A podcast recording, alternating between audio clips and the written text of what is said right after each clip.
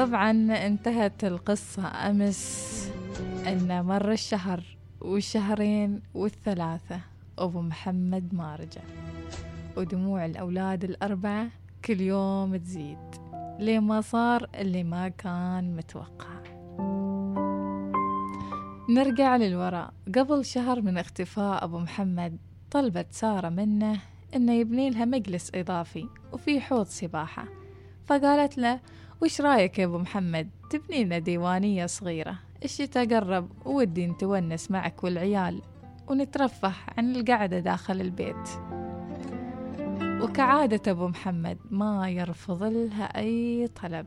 وقال لها تم طال عمرك وعلى هالخشم. ابشري يا روح روحي يا سارة ما طلبت شيء.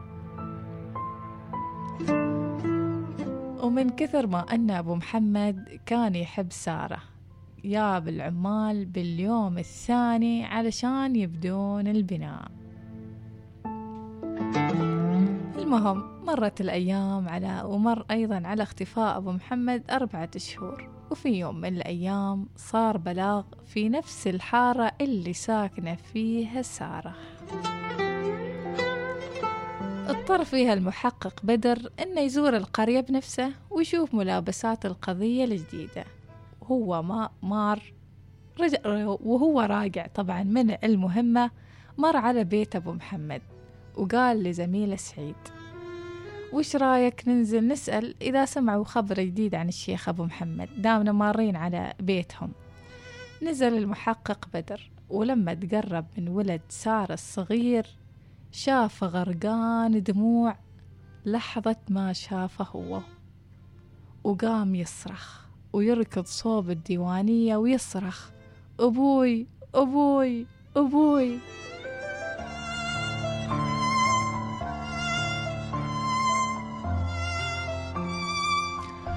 طلعت سارة في هالوقت تهدي ولدها وترد على الشرطي بعد ما سألها ها يا خويتي يا سارة بشري ما شي خبر عن أبو محمد؟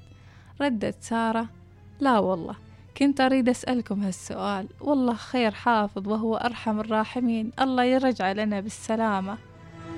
قالها المحقق بدر طيب يا سارة إذا صار مستجد إن شاء الله نبلغك. مرت ثلاثة أيام على هالمشهد ولكن المحقق بدر ما قدر ينام بعدها. كان يفكر ويحلل وقل وفي قلبه قبضة. كل ما يتذكر ويتكرر عليه مشهد ولد سارة الصغير وهو يبكي ويركض صوب الديوانية وهو يصرخ أبوي أبوي أبوي.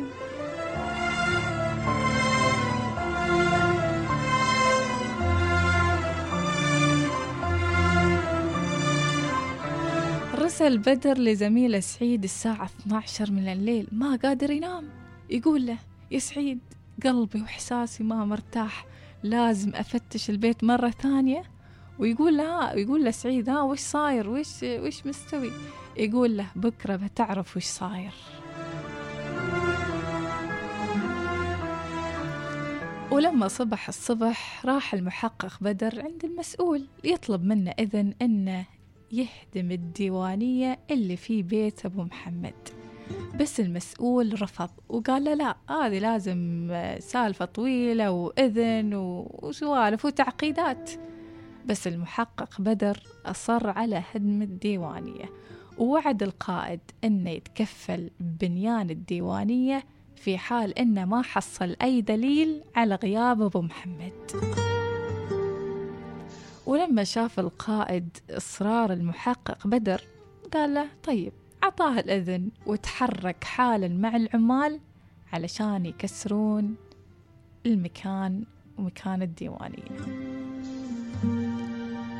وصلوا بيت سارة وعطاها ورقة الإذن. وسارة متوترة وتبكي وتقول لا ما هو هنا ما هو هنا وش تسوون؟ المحقق بدر تجاهلها وأمر العمال إنهم يكسرون المكان اللي ركض صوبة ولد سارة الصغير وجلس يصرخ فيه. بدأوا العمال يكسرون يكسرون يكسرون والمفاجأة.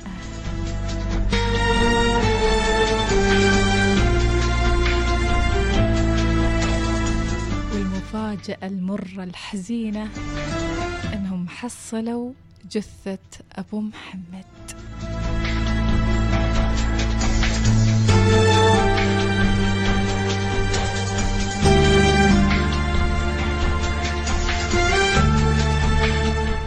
التحقيق طبعا. اعترفت سارة أن خالد كان يوزها على هالسواه الشينة واتفقوا مع بعض أنهم يتخلصون منه. طمعا فيه وبفلوسه وخيره. ولما طلبت سا... طلبت سارة من أبو محمد يبني لها الديوانية كانت خطتهم أنهم لما يحفرون العمال يحطونه هو في أحد الحفر ويبنون فوق الديوانية علشان ما يكون له أي أثر. وطبعا سبحان الله سبحان الله العظيم سبحان الله الخالق الكبير. في وقت تنفيذ الخطة في طبعا إيش اللي صار؟ دفن خالد أبو محمد وهو حي وغطوا عليه بالتراب. وكان ولدها الصغير يشوف هالمشهد كله من دريشة غرفته وهو اللي كشف كل شيء للمحقق بدر بدموعه وصياحه وخوفه وصراخه وصرخاته اللي كان يشوفها المحقق البدر المحقق بدر تقول الوجع اللي أحسه في أبوي وفيني. كبير كبير أبوي أبوي أبوي. كانت سارة تحلم إنها تكون أميرة.